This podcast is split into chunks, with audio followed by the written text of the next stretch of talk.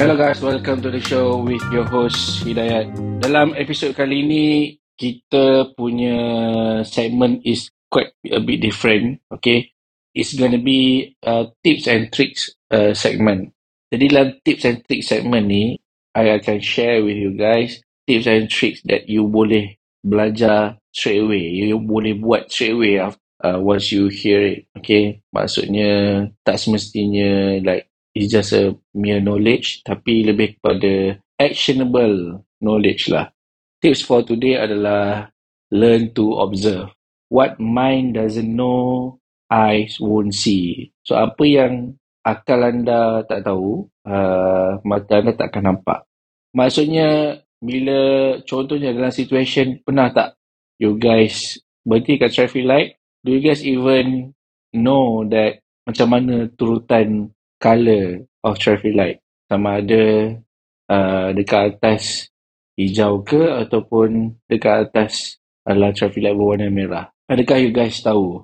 Kalau kita observe more apa yang berlaku dekat surrounding kita, usually kita akan senang nak ingat. Contohnya macam saya cakap tu, kita selalu sangat 99% of our day kita akan tengok traffic light, tapi do we really observe it? Kan, betul ke kita perhati traffic light tu? Kalau ada yang you guys tak ingat ataupun tak sure, bermaksud you guys tak observe. A lot of things yang dekat surrounding kita, bila kita tak observe enough, kita akan sedar pun benda tu ada dekat kita punya surrounding, walaupun kita dah tengok benda tu like thousand times sekalipun, kan? So let's say macam contohnya bila you park kereta. Contoh, bila you park kereta, you tak observe dia punya nombor tempat parking tu, majority of the time you akan lupa. So, one of the trick adalah you observe the parking number. So, contohnya bila you pergi parking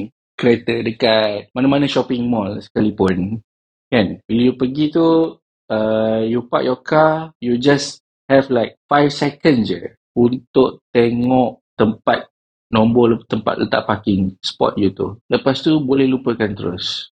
Selalunya bila you dah pulang semula, bila nak pulang ke rumah, bila you nak cari parking spot you tu, you akan teringat nombor parking kereta tersebut. That's why I think it's important untuk kita belajar macam mana untuk observe keadaan sekeliling. Ataupun cara lain adalah you duduk dalam satu bilik, you observe objek-objek dekat surrounding you. So, contohnya you observe tombol pintu warna apa, you tengok kipas warna apa, jenama apa, lepas tu ada lampu ke tak, lampu tu nampak jenis macam mana, and then you tengok ada baju, berapa helai baju dekat you punya closet, and then you tengok dekat sekeliling you ada duit ke, langsir warna apa. Once you dah observe sekeliling you ni, and then you tutup mata you. You try recall apa yang you lihat. And then you try to macam sebut satu persatu apa yang you lihat. So, this kind of observation skill sebenarnya akan improve you punya memory significantly. Banyak benda yang bila you try to observe, dia akan membantu untuk you recall benda-benda yang you senang lupa. Contohnya kunci. Okay, so let's say you kunci, salah satu cara adalah some people you akan letak memang exactly kunci tu dekat tempat letak kunci. So benda tu akan jadi subconscious. So nanti bila dia ambil kunci, dia akan letak dekat tempat kunci. They don't have even to remember it. Some people do that, but some people don't. Ada orang just letak aje bersepah-sepah kunci rumah dia orang merata-rata, kan.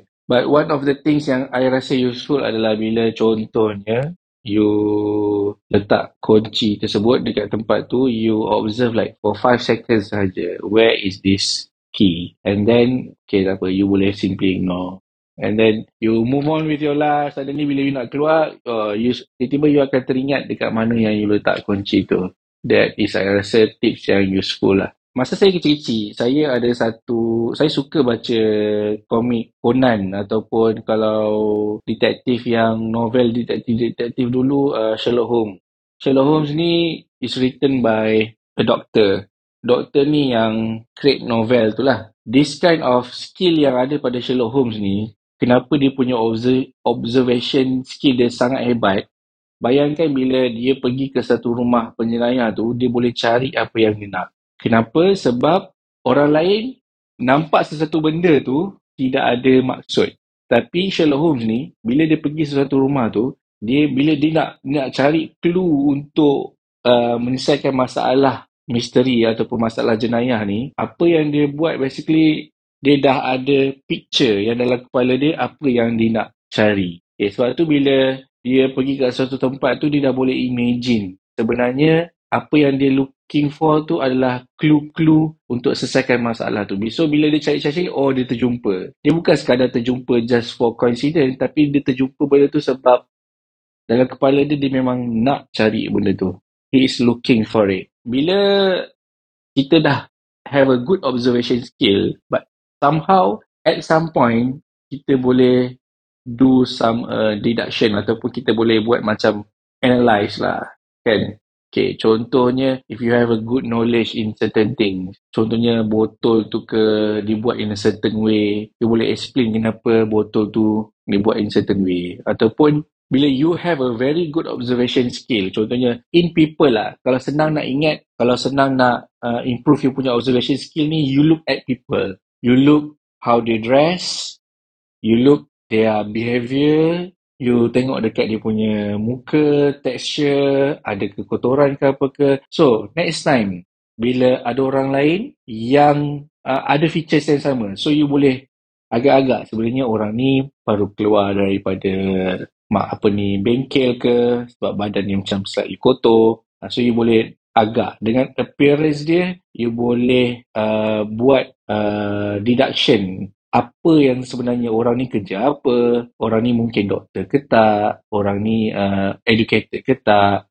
So you boleh read people. That's why I rasa observation skill is very very good, and you benda ni you boleh apply in your daily activities. That's all the tips for me for today. Tips ni lebih kepada quick tips, less than 10 minutes punya tips. You can consume it easily, and I rasa bila I produce this kind of tips, it's easily for me to hasilkan lagi banyak podcast episode lah.